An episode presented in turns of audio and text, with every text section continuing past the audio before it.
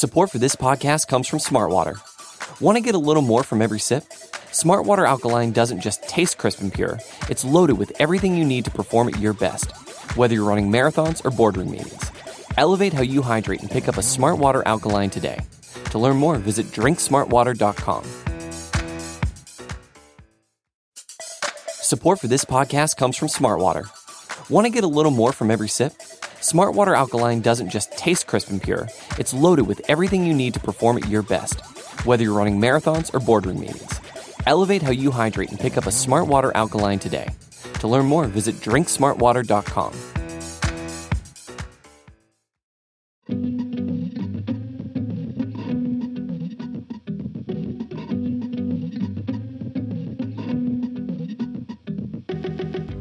Hello, and welcome to Good One, a podcast about jokes.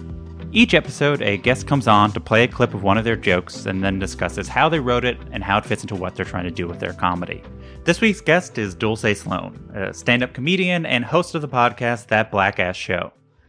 Dulce has appeared on this podcast before in our Clusterfest panel with Trevor Noah and the Daily Show correspondents. Dulce still works at The Daily Show, but this episode we're talking about her terrific stand up comedy.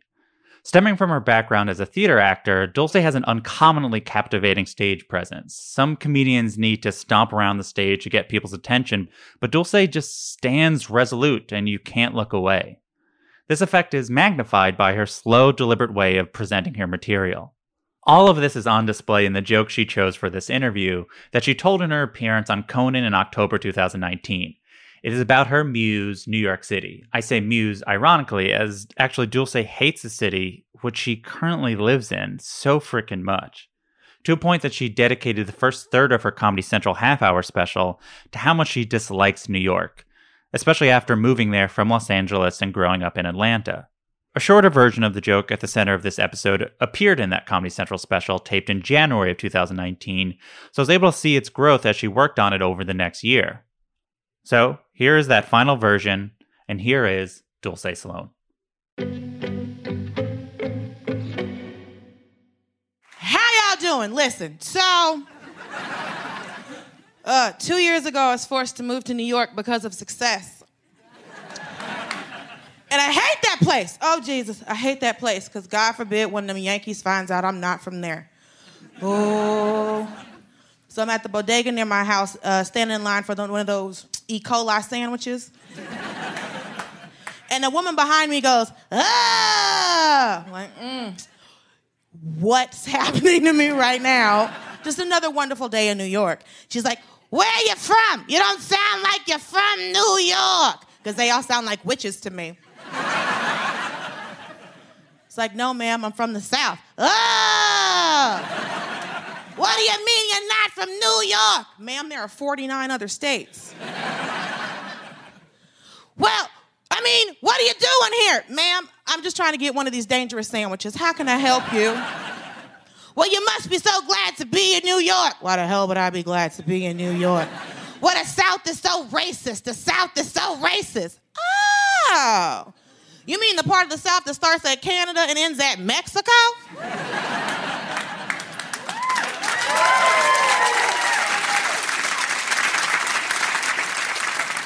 Last time I checked, America's racist. She goes, Yeah, right. And then she hobbled out of this bodega.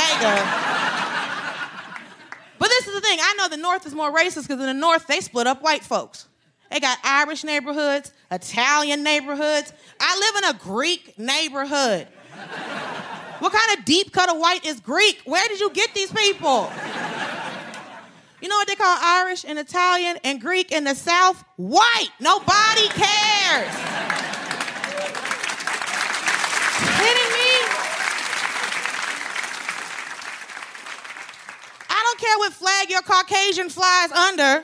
Go buy a house and sit down, Brandon. Don't nobody care.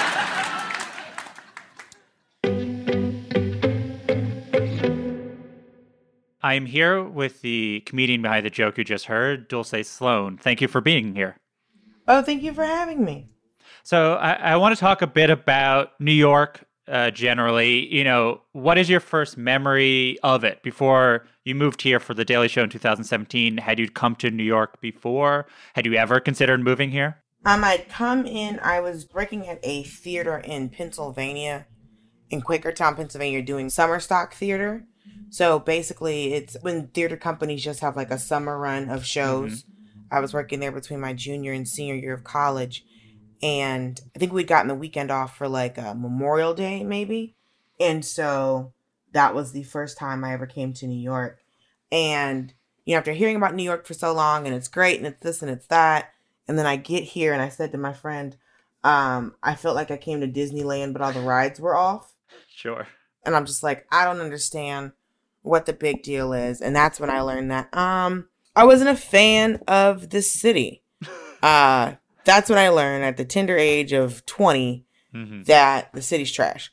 So, you know, just being out all day in a white shirt and my shirt being filthy, um, you know, blowing my nose and look like I've been welding for six hours, the lack of air conditioning in the summertime. So it was very much like, ah, I'm not a fan. Mhm. And then I didn't come back again until 2016. Then I met a comic, uh, Peggy O'Leary, at a comedy festival um, in North Carolina. And we got to be good friends. And, you know, I just moved to LA and I was on the road touring. And I got a break in like April or May. And she was like, well, just come to New York for two weeks. You can stay with me. And she actually lived a mile from where I live now in New York. Mhm. 'Cause I'd been to Brooklyn, I'd been to Yonkers, I'd been to Manhattan, I'd been so I'd been all over just in the two times that I'd come. And I was like, oh, I actually liked Queens, I actually liked Astoria. Um, so that's why I live here now. But I had been here two times before and just solidified that this is not a place for me. So you're born in Miami, but you grew up in Atlanta, and then after Mhm. college, you also you started stand up in Atlanta. You then moved to LA, and then, as I said, for the Daily Show, you moved to New York. Mhm. What are your first observations about living in New York as a New Yorker? Oh, the city's trying to kill you on a daily basis. Uh, is the first thing that I learned. But I think the most annoying thing is just people's overall very staunch objection to people saying that they don't like the city. Um, I think it's a very odd thing that people are so caught up in either being from here or saying they're from here. But it seems to be like when people move to New York, you know, it's one of those cities you dream of moving to. Like, Yeah. I made it, I moved to New York, or I made it, I moved to LA. But the difference kind of seems to be that, you know, when people move to LA, they just move to LA hmm when people move to New York, they have to go through some trial by fire to become a New Yorker. Yeah. And I was like, this is a very odd thing to me, where it's just like you have to prove yourself to a city. It just seems weird to me because I don't like going toe to toe with a municipality. That's not what I was born to do. I'm made for that. And so I think when you make something your identity, then when I say I don't like the city, people take it so personally because it feels like a personal attack. hmm Were you talking about it on stage immediately, or whenever you started started doing stand up, living in New York? Were you immediately being like, "This place is trash," and you guys all have Stockholm syndrome? Like, was it a thing that immediately felt like something you should talk about on stage? I have a tendency to talk about things that affect me and things that are at the forefront of my mind. And so the things that were at the forefront of my mind were everyone talks about how it's hard, but it's always the, but you just got to go through it. You just got to get through it. And it was just, you know, I couldn't find the grocery stores that I wanted to go to. It was, you know, all of these things that were difficult. Like I, you know, grew up eating Mexican food and going to grocery stores where I could find Mexican products, Latino products. Mm-hmm. And so, you know, seeing how split up the city is, but then people telling me all the time, you know, I'm perpetuating this idea that the South is the only place in America that's racist. That was annoying to me because I've experienced more racism outside of the South than I've experienced in the South, but also grew up in Atlanta. So, you know, I grew up around black people and white people who are accustomed to being around black people. Um, I just grew up in a different environment. And I grew up in a very diverse environment. So being in LA and being in New York, it was, you know, when I got to LA, I used to tell jokes about how like I moved to LA and couldn't find the black people. I was like, I don't know where even I don't know where they are. And then, you know, coming to New York, it was kind of the same thing where it was just like everybody split up and they're not split up like this in a lot of places. So it was immediately talking about this is what I'm observing, this is what I'm feeling, this is what I'm mm-hmm. seeing. So once I started getting like my sea legs of, you know, this nightmare, um, just really talking about just stuff that I had gone through or stuff I had seen or stuff that people had said to me. In the joke that you tell in Conan, you talk about an interaction you had at a bodega with a woman. Is that based on a real event or is that just sort of like a, a place to set a sort of experience that you were having? That joke is a collection of multiple experiences that I've had. Mm-hmm. And it kind of culminated into this one thing or it's like, you know, people always telling me about these bodegas, you know, and learning about them and just, you know, it's because it's a corner store that sells food. And in my mind, it's like, this food can't be safe. Uh, everyone can't be meeting healthcare codes. Like, this is just not, you know, the one around the corner from my house for a long time, they had a cooler, but it wasn't cold. Mm-hmm. So I'm like, well, where are you keeping this deli? This cooler isn't cold. I'm going to die in here. So there's that interaction or sometimes meeting people who have you know lived in new york their whole lives and it's a tunnel vision where they just can't imagine them interacting with someone who's not from here. Yeah. And it's like i can't believe you're not from new york. And i'm like man there are 49 others what are you talking about? Also there's so much tourism in this city. What are you talking about? So that was one conversation that i had with someone or people, you know, wanting to say, well, you know, New York's not as racist as that. And it's just like, it was just me meeting multiple people, having multiple conversations. And it kind of just all culminated into this one conversation mm-hmm. for this bit. In general, what does like writing a joke look like for you? I mean, I think for every comedian, it's a little bit different of how much it's like actually writing words down, how much is it just talking on stage and remembering it. You know, how does a thing like this uh, evolve? My process is different from different comics because I have a performance background. Mm-hmm. So a lot of times, as soon as I think of a joke, a lot of comics write and write and write a bit over and over until they feel like the wording is perfect. And then they do it on stage. Me, if I get the framework and the idea of, you know, the premise, the setup, what the punchline's going to be, I perform it as quickly as I can. Mm just because the whole point is to perform it anyway. And how the audience reacts is going to tell me where the laugh, you know, because it's like I know where the punchline is, but sometimes there's little things that you can say in a setup of a joke that end up being funny. Like I have certain bits where it's just I'm just telling what happened, and I've gotten laughs in the setup of jokes because it's this is just how my brain works, but that also, you know, ended up being a fun thing that the audience um, enjoyed. So for me, it's as soon as I get an idea, I want to go perform it and work it out. Mm-hmm. Are there specific places? Are you deliberate about?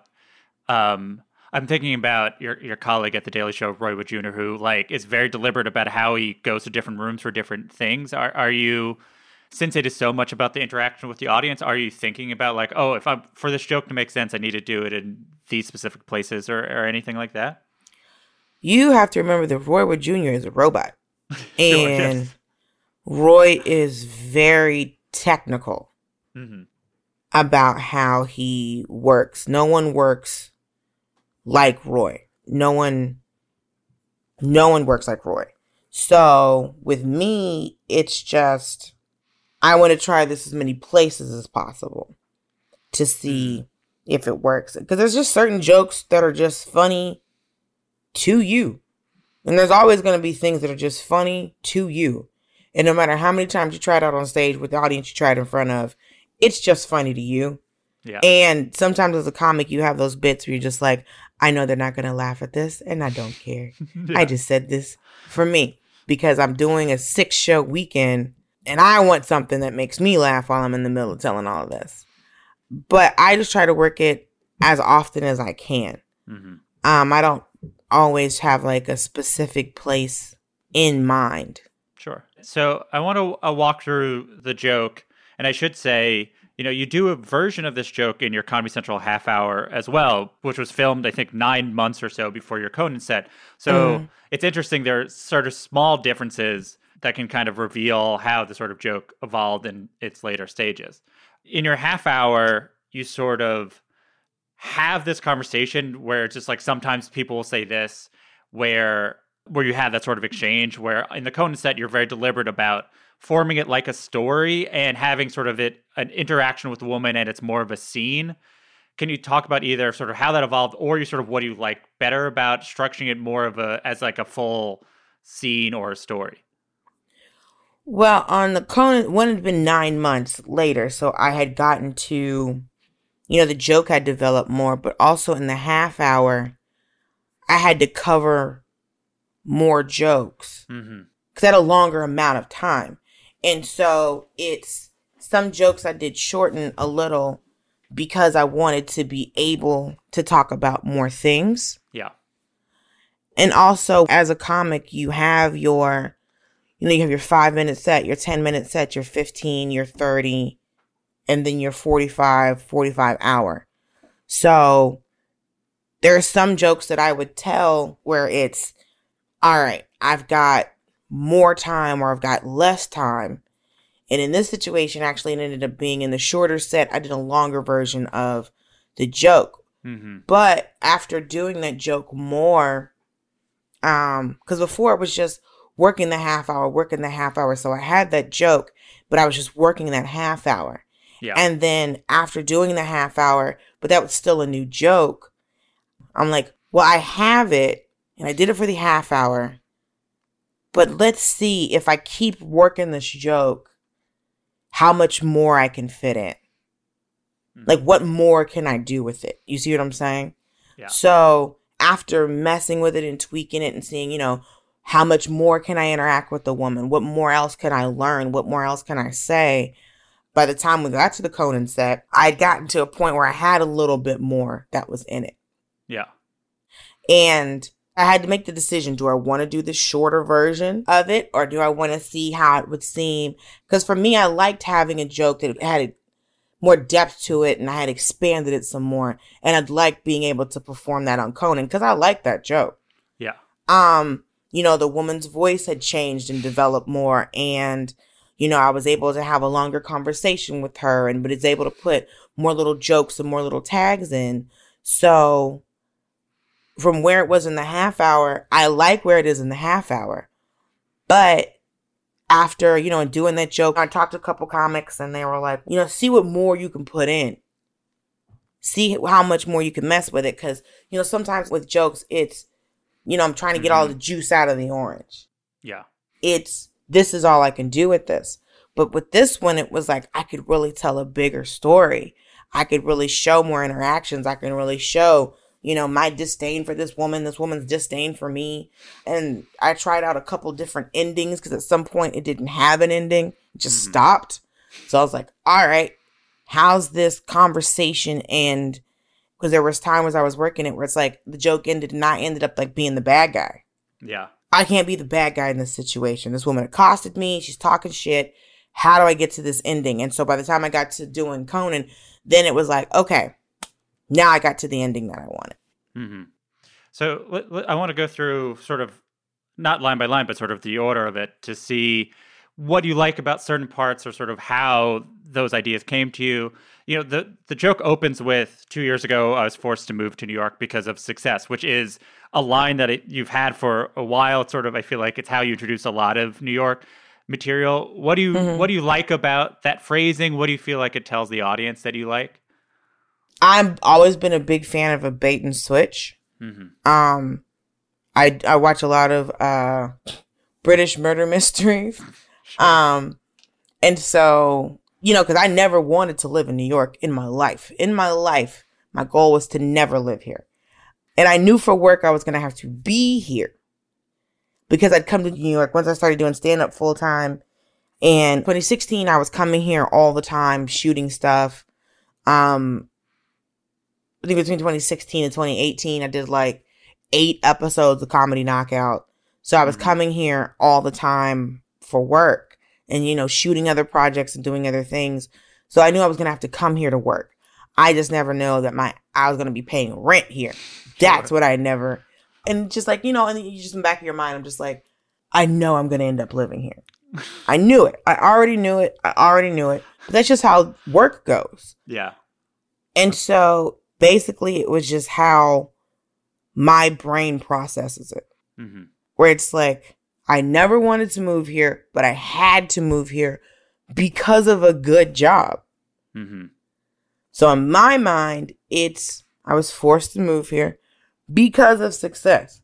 And I, you know, I got an email from somebody and it was just like, Oh, you don't like New York? It's like you came here for success. How dare you talk about this city? And I usually don't respond, but I was just in Corona brain and I just emailed her back. I don't care. I don't care. And again, it just goes back to people just caping for the city so hard, but it's just like, yeah, just because I went somewhere because it's a good opportunity doesn't mean I want to be there. Like one of my friends who grows up here is always talking shit about LA. hmm And I'm just like, I'm sorry, you don't like sunshine and beaches? What are you saying? You sound stupid. You sound stupid. Oh, he's like, ah, but like the people are fake. And I'm like, oh, because the people here are better? What do you stop it? Stop it. You just want to hate because people love to hate, LA. This is the thing about people from LA. They don't care. Yeah. New York is always a stuff. It's it's very interesting to me because people are like I don't like LA, and people from LA they're like, so, and I always thought it was interesting, but yeah, that Yeah. line came about where it's just like that's just my brain's way of processing. Plus, I also think it's a funny thing. Yeah. Like you're forced into a situation because something that good happened to you. That's not how getting forced into situations happens. Usually, good things don't happen when you're forced into something. hmm So that's the other thing. I just thought it was a funny juxtaposition of words because it always jolts the audience. They're like, "Oh, it's forcing." Oh no, because of success. Wait, what? What she? Hold on, huh? Because I can see the audience go, mm, "Those two things don't match yeah. at all," and that's my favorite way to put things together. I imagine it's also good at like at the beginning earning confidence of people who don't. It's like I'm successful. I immediately am in control of this. It's like a good introduction to make sure the audience is listening. Yeah, because I had a comic say to me one time, like, I was just doing a show in Atlanta and the crowd was so rowdy, so drunk, so loud. And I started speaking because what most comics do is when crowds are rowdy like that, they try to yell over the audience, like speak louder. Mhm. But that makes the audience speak louder. So now we're in a competition. Because I've seen a comic just end up basically just almost yelling his whole set. It wasn't a fun thing to watch because he got off stage exhausted. Mhm. But one thing I started doing that I didn't even notice I was doing, and I think it's because I'd done theater for so long, is I understood the power of volume when it comes to attentiveness. So we had a really rowdy crowd, and as opposed to yelling over them, I started speaking more quietly Mm. and I didn't notice it. And I got off stage, and another comic was like, When you dropped your volume, they stopped talking. I said, Yeah, because, and I was like, Yeah, what do you mean? And he's like, A lot of comics yell over the crowd, you dropped your volume down. So since you dropped your volume down, they started paying attention. And I didn't realize that I did it. And the next time it happened and I did it, I was like, this is what he was saying because I had been performing for so long. Theater instincts kind of kicked in. Um, because like a lot of times when you do children's shows, when the kids start to get real rowdy, you bring your volume down. Because if you can hear someone at a regular volume, you can just talk over them because you're not paying attention. But when someone brings their volume down, like when someone's whispering to you, they're trying to tell you something important. Mhm. So your natural instinct is to go, wait, they dropped their what they wait, what they say? What wait, what they what they say? What they say? So your natural instinct is to pay attention when someone drops their volume. So that's one of the things that I kind of have just figured out from just performing and having it, that kind of background where it's like no matter where I've been all over the country, all over the world, and if you have a rowdy crowd, as an adult yelling at a group of adults, people some people resent that. Yeah. So you can't come in with the wagging of the finger and you guys, I got a two drink minimum. I spent too much money to be here tonight. You're not gonna yell at me. Mm-hmm. So it's kind of giving the audience a decision. Well, it's like either you can lower your voice or you can hear what I'm saying. But I'm not going to yell at you. We're all adults in here. Dealing with an audience as a comic and dealing with an audience as a theater performer is different because there's a fourth wall. So I've had the audience watch me and perform, and then I've had it where I've interacted with them. So it gives you a different perspective. But it's interesting that you you essentially have figured out. I mean, it's like I'll say that that sort of pacing in your use of volume modulation is like I think of the definitive Dulce Sloan technique, or like when I think of your comedy, I think of that. And it seems like you're able to figure out a way to sort of recreate a dynamic that makes sense for how the audience should behave. You're like, your job is to listen to me. That's how I know audiences should behave. Let me make sure I can, and your instincts wise, figure out a way to sort of recreate that by talking quieter, talking slower, pausing if it if it means they need to catch up. It, it's um, is it does it do you feel like ultimately because you do that you were able to sort of recreate um, a similar sort of relationship to the audience where they they do listen to you in a way that you feel like they should? Yeah because sometimes you have crowds that are just not gonna some crowds just aren't gonna listen. Yeah. And it's you're their background noise sometimes. And you know sometimes comics resent that where it's like they came to the show they came to the show why won't they shut up? And it's just like they just wanted to be somewhere. And they just happened to come to where your job is. They just wanted to be somewhere. So i try not to have disdain for an audience. You know like sometimes you'll go to shows and it's a big room and it's like you say it's an open mic or even like a book show and there's only 15, 20 people there, or even 10. And a lot of comics will be like, oh, we could have done this in my living room. And, and they'll, they'll be annoyed that there's not a lot of people there. And after like three or four comics doing that, I'll sometimes go up and go, thank y'all for coming. Mm. Because we could have been saying this to each other, to ourselves. I'm not going to shit on the fact that there's 20 people here because we could have been saying this to zero people. Yeah. And so I kind of like to not, because I feel like sometimes it's like, I call them like anti crowd DJs. Hmm. Because you know that those DJs, they'll start playing a really popular song and then everybody gets up and then they'll switch to a song that no one's heard of that they enjoy. Mm. And I'm like, this is literally not your job. This is literally not your job. Your job is to keep the party going. And so sometimes we give the audience too much credit. Sometimes we don't give the audience enough credit. Hmm. You know, I've been on shows where all of us have just like these outdoor shows that we're doing now. I was in one in Brooklyn like two weeks ago, and you know, it was an outdoor show at a brewery, and the the man in the building across the street, I guess, didn't appreciate because there was outdoor comedy. So he started playing salsa music very loudly. So he's blasting salsa music. Then there is fireworks going off every 30 minutes. Then there's buses coming by every 20 minutes. Then there's various cars rolling by and motorcycles. And then this was like the first weekend that like everybody had really been out of their house after quarantine. Hmm. And so the audience just has puppy energy. So they're happy just to be out and to see each other. So if the audience isn't listening, there's music blasting, there's fireworks going off, there's multiple vehicles driving by, Nobody is listening. Nobody's listening. Know, at one point I looked at the booker and I was just like, I think you need an intermission. I think I think we all need just a moment. I think they need to be able to talk. I think we all need to just reset for a second. And she's like, Are you going up? And I was like, Absolutely not. No. I've done stand up in almost this is like the fourth or fifth fourth time I've done stand up in four months. I am not putting myself through this. No, no. It's some of the comics like they're not listening, and I was like, we have to acknowledge why they're not listening. Mm-hmm. They finally got to come out of their houses. You know, we made it. Literally, you're happy to be alive. You're happy to not be afraid for that three hours. and you're happy to just be out and around people and then you're having a drink at a brewery so it's like and then we're happy to be out and be able to perform again so it's just like we have to acknowledge where they are. Mm-hmm. and like with doing these outdoor shows it's like listen we haven't worked in months and we're all like we don't know what's going to happen.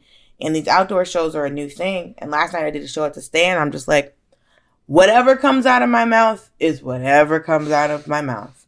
Because i have to acknowledge i think this is one of the times where everyone's really looking at the audience and ourselves going we've all been through a lot we've all been very scared for a very long time how do we reconcile these things how do we is our new normal is sitting outside because we literally can't be indoors Back to the joke. The E. coli sandwiches part, what does that joke communicate for you? What do you like about calling them E. coli sandwiches?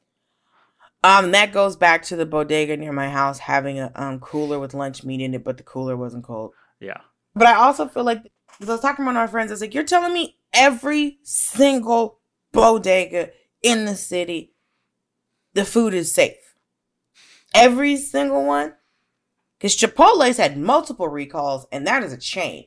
hmm So every single privately, independently owned bodega, this food is safe.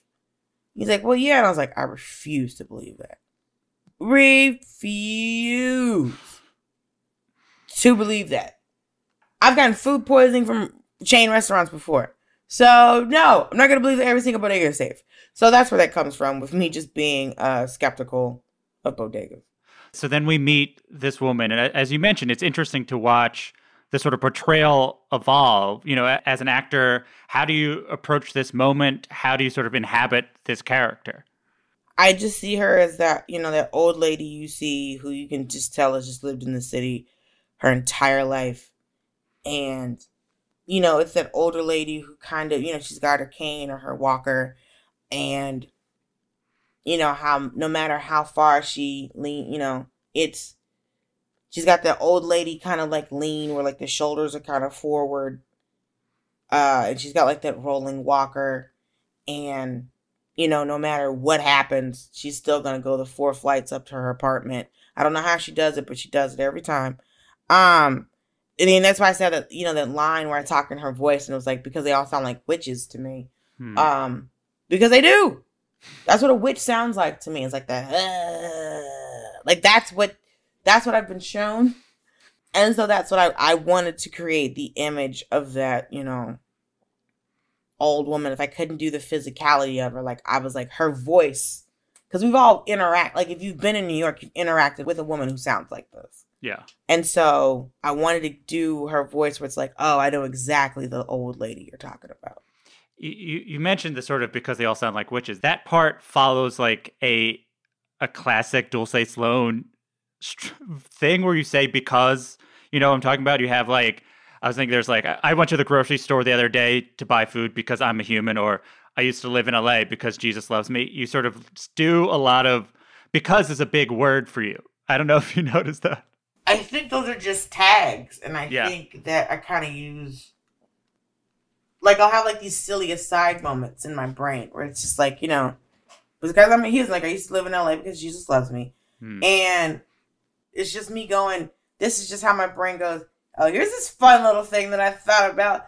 it is like a little tag on a setup usually. Usually it's like you said a thing that's not a joke. Let me get a little joke in there while I sort of continue on with my trajectory. Yeah, and I and I think it's you know because uh when I started, um, Big Kenny Johnson mentored me. He's actually the reason I started doing stand up, and so because he had come up doing you know black rooms, urban rooms, you have to have a laugh every thirty seconds. It's just how the rooms go. You know, I because when I started, I would be in you know mainstream rooms, white rooms and you'd see a guy do a you know one minute two minute setup of a joke without a laugh and i'm like this would not fly in a black room.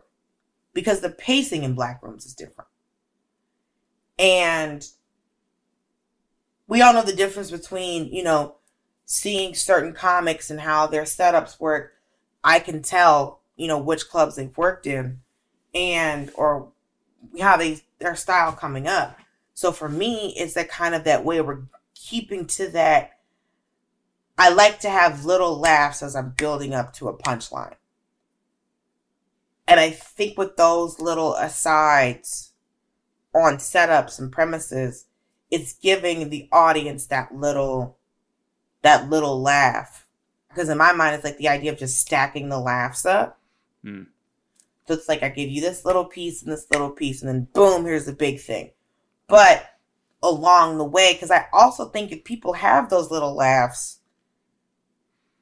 they're paying more attention. Mm. Because I've seen setups and premises where I'm just like, yo, dude, I know this joke and I quit listening. So in the um, Comedy Central presents or the half hour, the woman goes, You're not from New York. What do you mean you're not from New York? You say, No, but for the grace of God. I was not born here. Thank you. She goes, Where are you from? You go, Atlanta, you're welcome. And that turns into, No, ma'am, I'm from the South. And she goes, What do you mean you're not from New York? And then you go, Ma'am, there are 49 other states. Um, can you talk about what what the second version why's why do you like that better? What do you feel like that achieves that sort of switch up? I added it because that was I'd had an interaction with someone where the woman was like, "Well, what do you mean you're not from New York?" And I was like, "The fuck kind of question is this? What are you talking about?"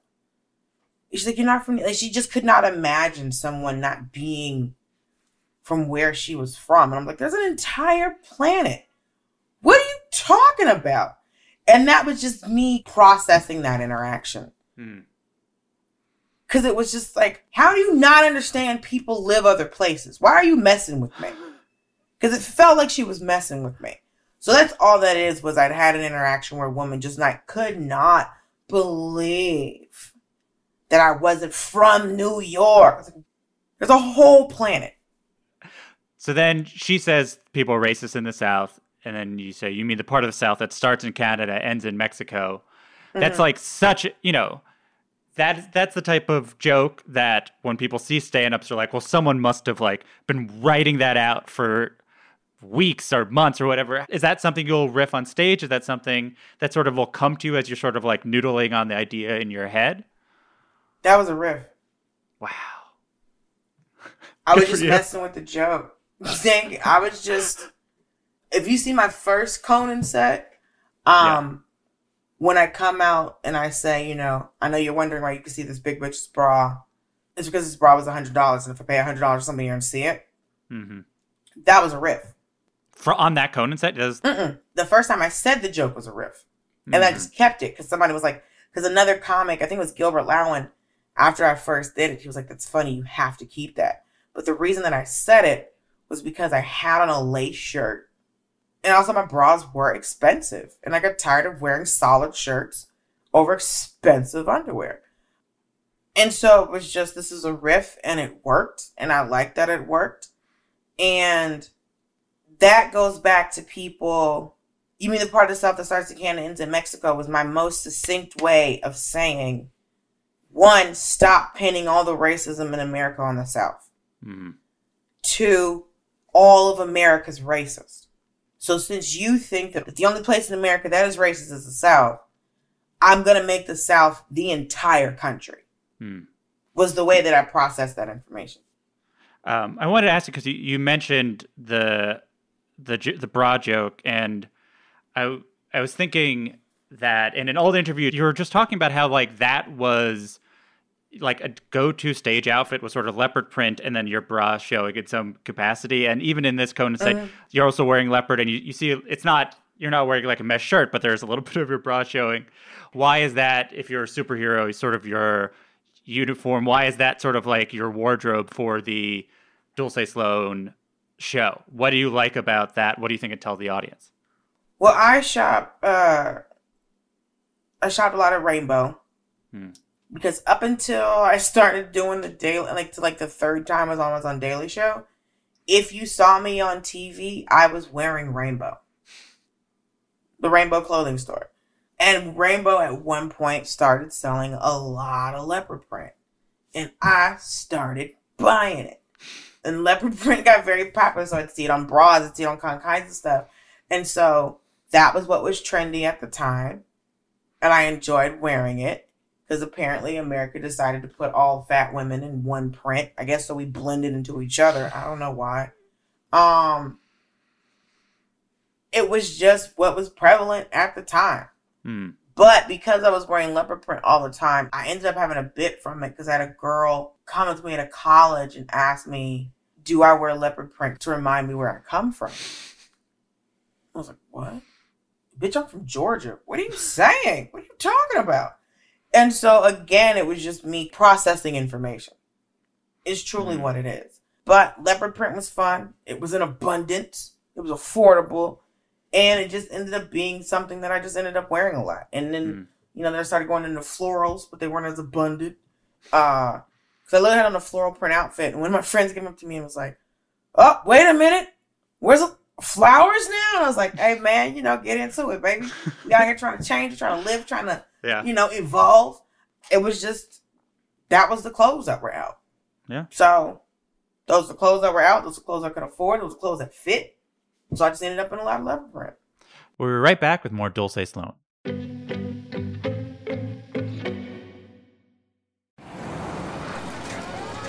Fox Creative. This is advertiser content from Zelle. The recruiter said all I needed to do was send $500 to cover mandatory safety training, and the job was mine. In a world where financial crimes are more and more sophisticated, there's a team that's got your back. Come in, Safe Squad. We got a 10 3. Copy that, dispatch. We're on it. Hop in, Skip. We got a phony recruiter. Safe Squad. The crime drama everyone is talking about. I know it's only my first day, but that sounds like a pretty cut and dry job scam. Strap in, rookie. These days, criminals can even make it look like it's your bank calling. But that's where we come in. My what? It's my savings account. Oh. Compromised? Uh-huh. Uh-huh. No, I won't hold. Oh, oh, no, I didn't authorize a $12,000 withdrawal. That's my life savings. Why don't you come with me? I'll show you how to report to the FTC. What payment platform did you use? Let's contact them too. Don't miss the TV event of the season, Safe Squad. Hey, Ace. Yeah, kid. You're right. That was one hell of a first day. Learn how you can spot the signs of a scam so you don't have to call the Safe Squad by visiting www.vox.com slash safesquadhq. Remember, never send money online to people you don't already know and trust. Support for this podcast comes from Smartwater. Life moves pretty fast. Are you drinking water that can keep up? Smartwater Alkaline has everything you need to stay hydrated, no matter where your day takes you. Whether you're pitching a tent or your next big idea, Smartwater Alkaline can help you perform your best. It delivers a pure, crisp taste that makes it the perfect chaser after a big workout. Elevate how you hydrate and pick up a Smartwater Alkaline today. To learn more, visit drinksmartwater.com.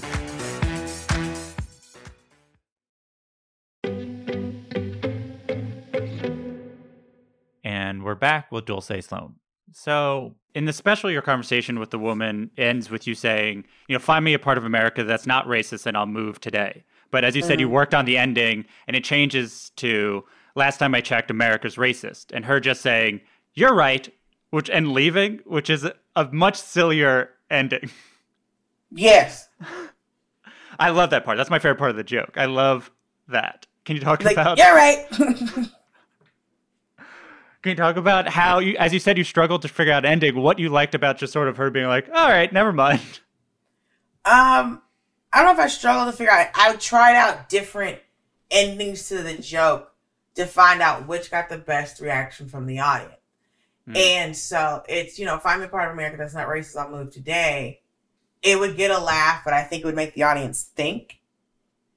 And it was like, I already gave you the part where I wanted you to think. I want you to think right now. I want the joke to be done. I Yeah, just want you to laugh and be done. And so that came about with me trying to get out of the bit, but not knowing how to get out of the bit. Because I'm like, I'm not going to use the ending that I have. So let's just see what happens. Hmm. And because at one point that bit was longer and the conversation went longer. And I'm like, okay, this conversation's too long. Let's shorten it back down. And I had to find a balance between me and her. Hmm. Because at first I was looking like the bad guy, and then she was looking at a bad guy. But I think it was kind of more fun to just get to the point where the lady's like, "Yeah, you're right," and then just kind of be done. And because I used to go, and then she was like, "Yeah, you're right," and then she just left, and then I was like, "Well, you didn't buy anything. You just came in the store to mess with me." Yeah. But that didn't always land. And it's like, okay, if I push past anything with this lady just leaving the store, then it's not a tag. I'm just talking Yeah. about the joke now. So that doesn't work. So, but the idea of her just kind of accepting it was also fun to me because if this old woman who came at me with all of this foolishness, when you know you're not from New York and the South is racist, it better like she came with all of these things, can acknowledge that everywhere is racist. Then that's kind of my way of getting the audience to go. If this old lady can accept that all America is racist, then you can also accept this information. and then you you sort of explain further the sort of racism of the North. And do you remember when it locked in that you're like, I live in a Greek neighborhood, and like this idea of internal white racism, the sort of separating the white groups. Do you remember when that locked in? Um, no, when I learned about all these different neighborhoods in New York as a kid, is when I realized that. Because you'd see stuff about New York, it's like, oh, this is an Italian neighborhood. And we just kind of looking at each other like, the hell are they talking about? Those are just white people. What are you saying here? Why are you splitting them up? So, because for us, it's my really my way of processing the white on white racism. Because like when I was doing shows in Chicago, you know, because here it's you know Italian and Irish and Greek. In Chicago, it's like you know Russian and Polish, and you. So I switched my groups of white folks when I was in Chicago for the weekend doing shows. Um, and even they were like, "Yeah, you're right. This is wild. This is absolutely wild." So it's my way of processing, but also it's my way of explaining to Yankees, you are not better than Southerners. You're not better. Hmm. Because a lot of people from the North have this idea that because they're not, you know, these shoeless, toothless Southerners, they're better. And so I'm like, no, if you want to see how truly ridiculous you are, because you talk about black and white racism, y'all have white on white racism. Do you know how racist you have to be to break down white people? And that's where the whole point of that is, where it's just going, you're not better than that. Yeah. You're not better than us. You're not better than us. Uh, how does this, how did this joke play differently depending on where you are? Sort of different parts of the country or, or different rooms. When I tell that joke in the South, they love it. They love it. And it's also them going, yeah, they're way more racist than us. Because the thing is, like, when I tell that joke up here, I've had a lot of New Yorkers come up to me and go, I never even thought of it that way. It is ridiculous. Yeah. Or I've had New Yorkers come up to me and go, "So wait, in the South, it's like it's just it's just white and black. We have other things to do. Mm-hmm. We don't care. We can't. We couldn't give a shit. Oh, you're white, cool. Come on. Like I said, no one cares about your brand of whiteness. We don't give a shit. We don't. Who has time for that? we got Jim Crow laws. Who the fuck cares? Yeah. Who cares? And it's always been my thing, where it's like the only reason you split off Italians and Irish because they were Catholic. That's why you split them off. That's why you made them different. That's why you did this. They were made less desirable because you needed a servant class. Hmm. You needed a neck to put a. That's what you needed. You needed someone to not be good enough. Because that's how America is set up. America was set up with a servant class. So once you, because you didn't have the numbers of people who had formerly been enslaved, of Africans who had formerly been enslaved, didn't have the numbers that you had in the South. You needed someone to come over that you did not respect, that you could disrespect, and pay them lower wages and treat them badly. And these were the people that got picked. Hmm. and you decided you hated them for whatever reason and then separated them and kept them disadvantaged. And then after a certain point, they just got to be white people. You, you know, um, I was thinking about this joke, especially watching the, the, the full New York clip that they, they put online and knowing you're a fan of Drag Race and you've been watching since the first season and you talked about loving Paris is Burning. And I, and I kept on thinking, like, you are reading New York for filth, as they as they would say. Mm. Is there an influence in that in there? Do you feel? I mean, I've you know come from a tradition of just John and my friends. So, and so there's a tradition among Black people of just you know just John and your friends and talking shit or whatever. And so that makes sense that that tradition that we had would also be a part of the black LGBT community. Yeah. But just given more finesse. um, made to really just come for someone's entire lifestyle. Just getting to the essence of people. Because my friends, mm-hmm. you know, there's plenty of comics that have jokes about like you never want to interact with a group of black teenagers because they just have a way of just finding whatever it is. Yeah. Because like I don't want to like they're so good when I was a black teenager, ah, there was a way you just break someone and it's just bop, bop, bop, bop, bop, done. And that's what you do. And so this is my way of processing things. Hmm. It's, I'm going to pick, I pick apart like this is, you know, it's just kind of, I don't know how to describe it without making noises, but it's, it's okay. This is an audio medium, so it's fine. Right. So it's just like bop, bop, bop, bop. Like these are the things that hit me the hardest. Yeah. So since these are things that hit me the hardest, it's boop, boop, boop, boop, boop. I see you, I've got it, done. And so it's since those are things that hit me the hardest, those are things I talk about. Yeah. I want to talk about your podcast, that Blackass Show, uh, in which you you have black creatives on to talk about the black TV, movies, theater that shaped them. Uh, you had Roy Wood Jr. on to talk about UPN. You had Thea Vidale talk about her 90s sitcom Thea. Ron Funches you had on to talk about Fear of the Black Hat, which is a, movie I remember loving growing up. You know, first, what attracted you to the idea, and also sort of doing it? What what trends have you seen in sort of people's choices and and what they enjoyed?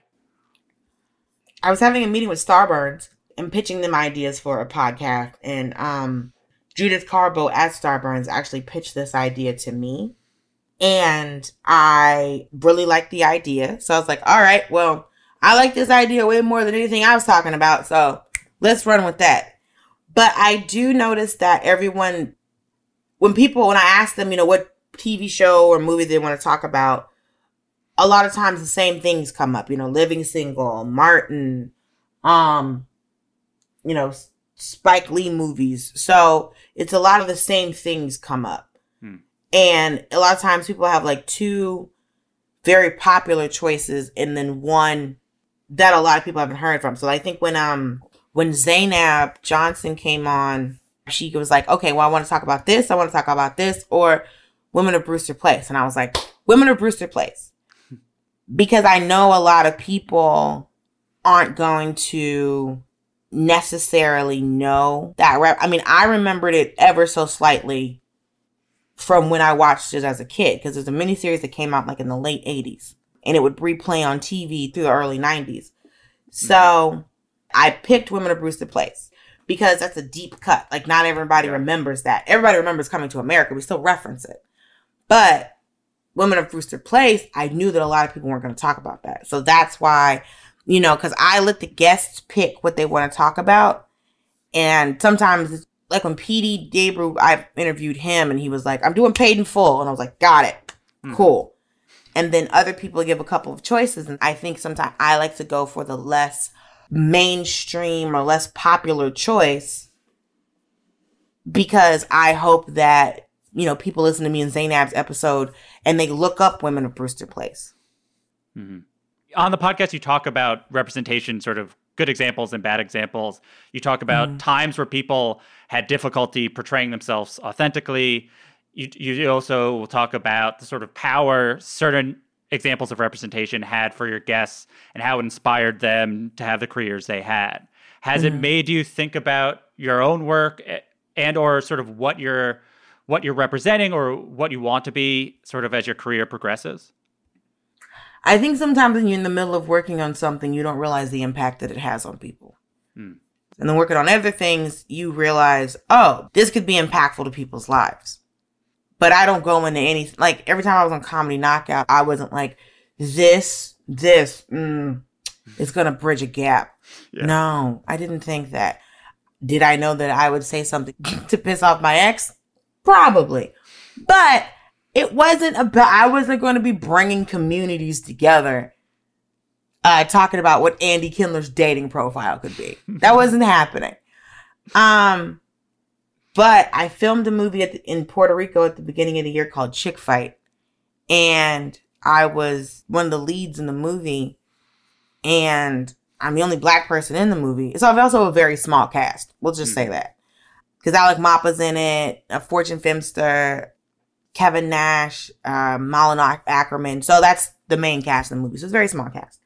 Um, when I was on set, we were in Puerto Rico, and there were people who were extras. There were black Puerto Rican extras there. And, you know, some of them came up to me and they were like, It's so great to see you as the lead in this movie.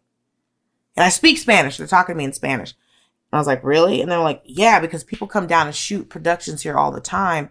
We never see people that look like us as the lead actors in anything hmm. or even in it. So for me, it was a huge opportunity because I'm like, this is my first lead role in a movie.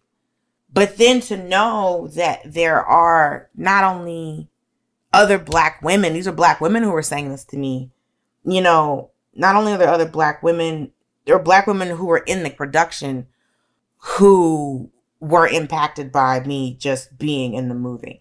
And I didn't even think about it.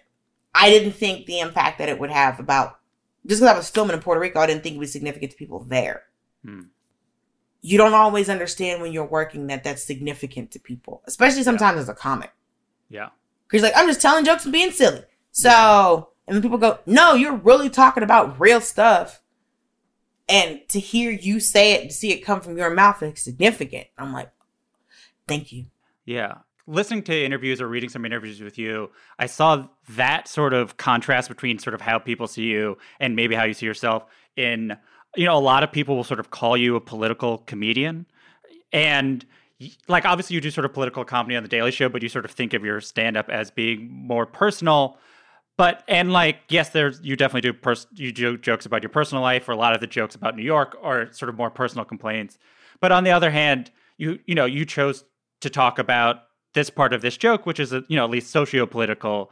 Can you talk me through how you feel about yourself as a comedian as it relates to sort of being political, as it relates to having a message or putting a message forward?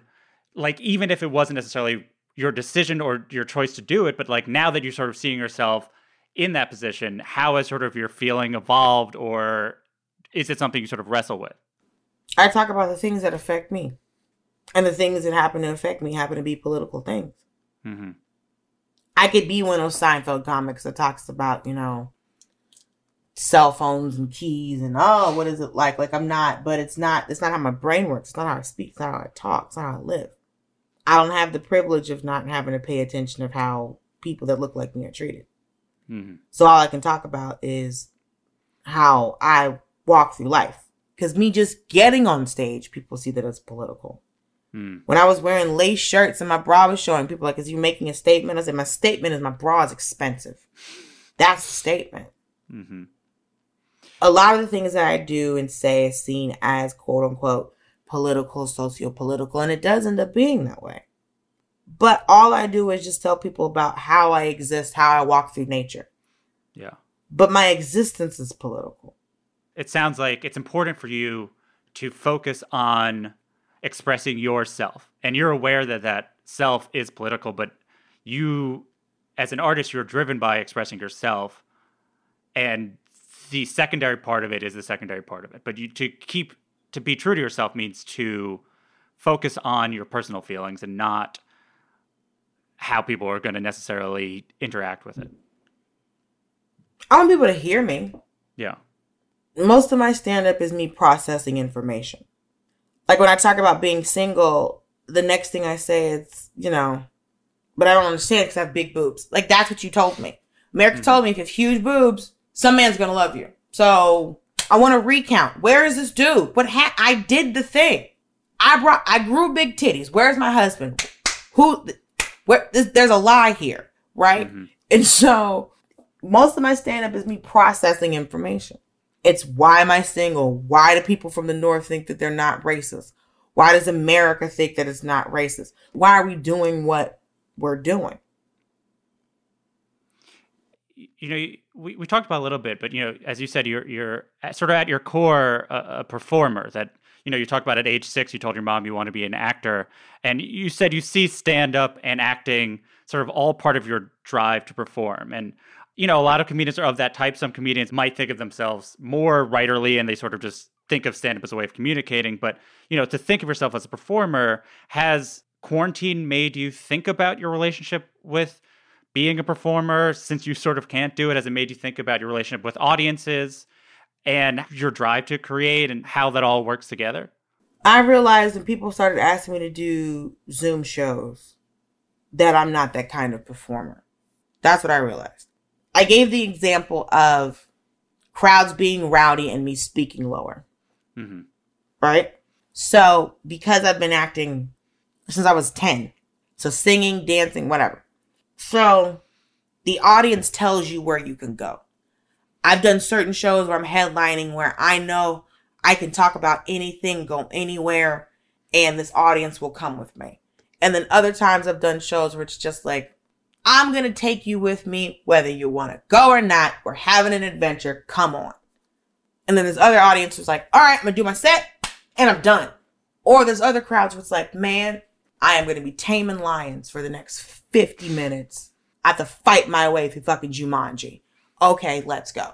We're about to go toe to toe. I'm going to be exhausted when I get off stage. Fine. All of that information I just gave you, all of those examples, I don't know how I can't do that through a screen. Mm-hmm. I can't do it through a screen. And you don't have interest to. And I don't have any interest to. Mm-mm.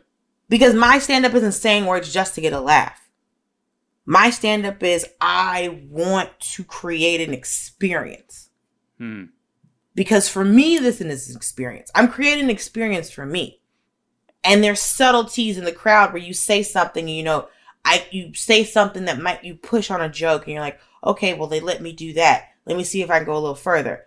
Oh, they didn't like that. Let me pull back a little bit. Oh, they did like it. Well, let's push forward. So I need the audience I need to be able to feel hmm. because then that lets me know how much I can play. If there's a screen, I don't know anything. I'm just regurgitating jokes. Watch my set on Instagram. Watch my set on YouTube. Because for me, it's the same effect. Because anytime I've been on TV, I've also been in front of an audience. Hmm. Also, I was talking to Tone Bell about it one day, and he was like, "Listen, I don't want to bomb in my own house. I'm bombing my house, and I live with a bomb. Who wants to do that?" I'm waking up in the morning. What's up, bomb? And I gotta make me and this bomb breakfast. What do you say? No, I'm not doing this. So just for my style of performing. But like I said before, some comics are very writer heavy. They write and write and write, and then they take it out. Me, I get an idea, I get a skeleton for it, and then I get on stage and put the blood and muscle and all of that. And that's how I work. I'm more of a performer based comic than I am a writer based comic. Mm-hmm you you you talked about how you know at first you didn't plan on becoming a comedian. Essentially, out of acting school, you were living in, in Atlanta, and a comedian, uh, Big Kenny, kept on telling you you should be a comedian. You you said that mm-hmm. for two years he was telling you you should be a stand up, mm-hmm. and and I believe you also have the story of sort of what really pushed you forward was your mom had a dream that you were a stand up. Mm-hmm. so you know, eleven years I think it is into doing this or so. Mm-hmm. Why were they right? now that you can see that your mom had this sort of premonition and this comedian saw something in you, and now you have sort of evidence proving it. Why do you think they are correct? Why why are you a stand up even if you didn't know you were one? Because sometimes people can see talent in you that you don't know. Big Kenny saw something in me that I didn't know existed or even desire to do. And my mother, you know, co signed it. Hmm. My mother's always been very supportive of me. There's a lot of, and I, and I did not realize this talking to other comics and actors. My mother was always supportive of me being an actor. She used to make me, when I would do chorus shows, because I sang from like when I was 10 and all the way up through college because I used to do musicals. And, you know, my mother would make me costumes for shows. She'd get me props. Um, when I was doing that summer stock theater in Pennsylvania, she drove me and a girl I went to school with, who was also working there. She drove us up to Pennsylvania. So I would have my car for the summer and then she flew back to Atlanta. So my mother's always been very supportive of me. And I forget sometimes that a lot of comics don't have that. Mm. And then with Big Kenny, it was just meeting him at this comedy club and him just, you know, he could see that I was a performer, but he could see that I was a comic. Another comic tried to get me to the open mic, and that just wasn't what I saw for myself. But if I hadn't listened to my mother and to him and just taken this leap, then I would probably be in Atlanta right now selling stucco, uh, waiting to see if I could be in the next Tyler Perry movie. Yeah. I mean, I assume you're in constant contact with your mom, but uh, have you talked to either of them? Do they do they see your success and be like, "I told you so," or or a, a nicer version of "I told you so"? When I, you know, when I do talk to Kenny, when I do talk to my mom, it's just them going, "I'm proud of you." No one's going, "I told you so." It's kind of my mother. It's kind of him and my mother going, "We're glad you listened to us. Hmm. We're glad you gave yourself the chance and the opportunity." Because you know, when you're 20, what was I, 22, 23, you think you know everything. So I'm glad that I was able to listen and just take the chance because Mhm. Big Kenny could have just stopped after the first time I told him no, Yeah. and he didn't. And I even had a professor in college who had done stand up for a while. He told me that I should do stand up because when I posted on Facebook that I was doing it, he came because he told me like my junior year of college. So this was like 2004 and this was 2009 when I had the graduation. It's like five years later. And Yeah. he came to my stand up class graduation. He's like, I told you you were supposed to do this. And I'd actually forgot that he had said it till he said he was coming to the graduation. And I never thought about it. Yeah. So no one's ever been like, I told you so. Everyone's been like, we're glad we were right, as mm-hmm. opposed to I told you so. yeah, yeah, yeah. It's we That's- told you we knew it. Yeah, that's a nicer way of putting it than I told you so.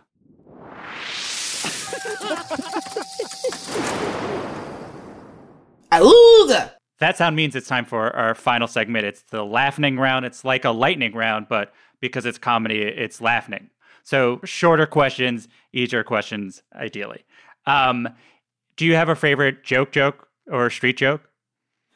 Uh, Baron Vaughn has a joke that I saw him do years ago where he says, uh, "This is my impression of a black woman in the ocean," and it's mm-hmm, mm-hmm, mm-hmm, mm-hmm, mm-hmm, and he does his neck, and it's absolutely ridiculous. It's, it's my favorite thing.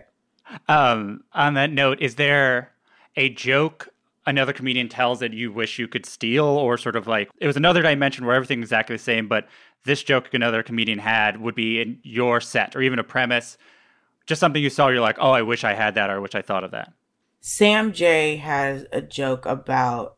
I had a joke about why Hillary Clinton didn't get elected, and Sam Jay had a joke about why Hillary Clinton didn't get elected, and her reasoning was way better than mine. So uh, after I saw her do it, I quit doing the joke. Do you have a, a comedy crush, a comedian whose comedy you have a crush on? Whose comedy I have a crush on? Uh, uh, uh, uh, Matt Richards. What is about Matt Richards? He just has so much fun on stage. Mhm. And like I have fun, but like when you see, cause like, and he'll do like he'll do a lot of songs too, cause like we've literally been at shows and been like, where is Matt Richards? When is he coming? Hmm. Um, and so like he did this like the fun the police song on one of Chase outdoor shows. He has so much fun and he can, you know, he riffs songs off the top of his head and, you know, he'll do some magic. So it's just, I love, I love watching Matt Richards. I love him. this question is called sort of unexpected influences. You know, you, you've talked about growing up, you're a big sci-fi fan, but I read a lot. You talk about your love of Korean dramas. Is there sort of any way, shape, or form that you can think of in which Korean dramas have influenced what you do with your comedy? Mm, other than surprise people that I love them, no. That's okay. This should be the last one. Um, do you have a joke that you loved but sort of never worked enough that you sort of you kept on trying it sort of audiences didn't respond the way you did and eventually you sort of couldn't keep it in your act but you'll sort of like go to your grave being like that was funny the audiences just will never get it I do have a joke like that, but I don't remember what it is because I quit telling it. so it's like if it doesn't work, I'm just like, nope, my brain needs more space. it's gone forever It's gone forever. this episode will air after the finale of drag race all stars season 5 Mm-hmm. who do you want to win the finale this season of drag race all stars I want Shea Coulee to win because Alexis Mateo got sent home last week. So uh, I either want Shea or Jujubee to win because we all love Jujubee. And I mean, that's probably who's going to get down to. Yeah, but yeah, I think so. B or Shea Coulee. all right Dulce, thank you so so much for doing this. I really, really appreciate it. Oh, thank you for having me. That's it for another episode of Good One. You can find Dulce's full Conan set on YouTube. You can listen to That Blackass Show wherever you get your podcast. The Daily Show airs daily on Comedy Central at 10 p.m. You can watch her half hour special on the Comedy Central website. Follow Dulce on social media at Dulce Sloan. Good One is produced by myself, Jelani Carter, Art Chung, and Camila Salazar. Gautam Srikishan did our theme song. Write a review and rate the show on Apple Podcasts, five stars, please. Email any comments, questions, or laughing round suggestions to goodonepodcast at gmail.com or tweet at us at goodonepodcast. I'm Jesse David Fox, and you can follow me at Jesse David Fox. Good One is a production of Vulture and the Vox Media Podcast Network. We'll be back next week. Have a good one.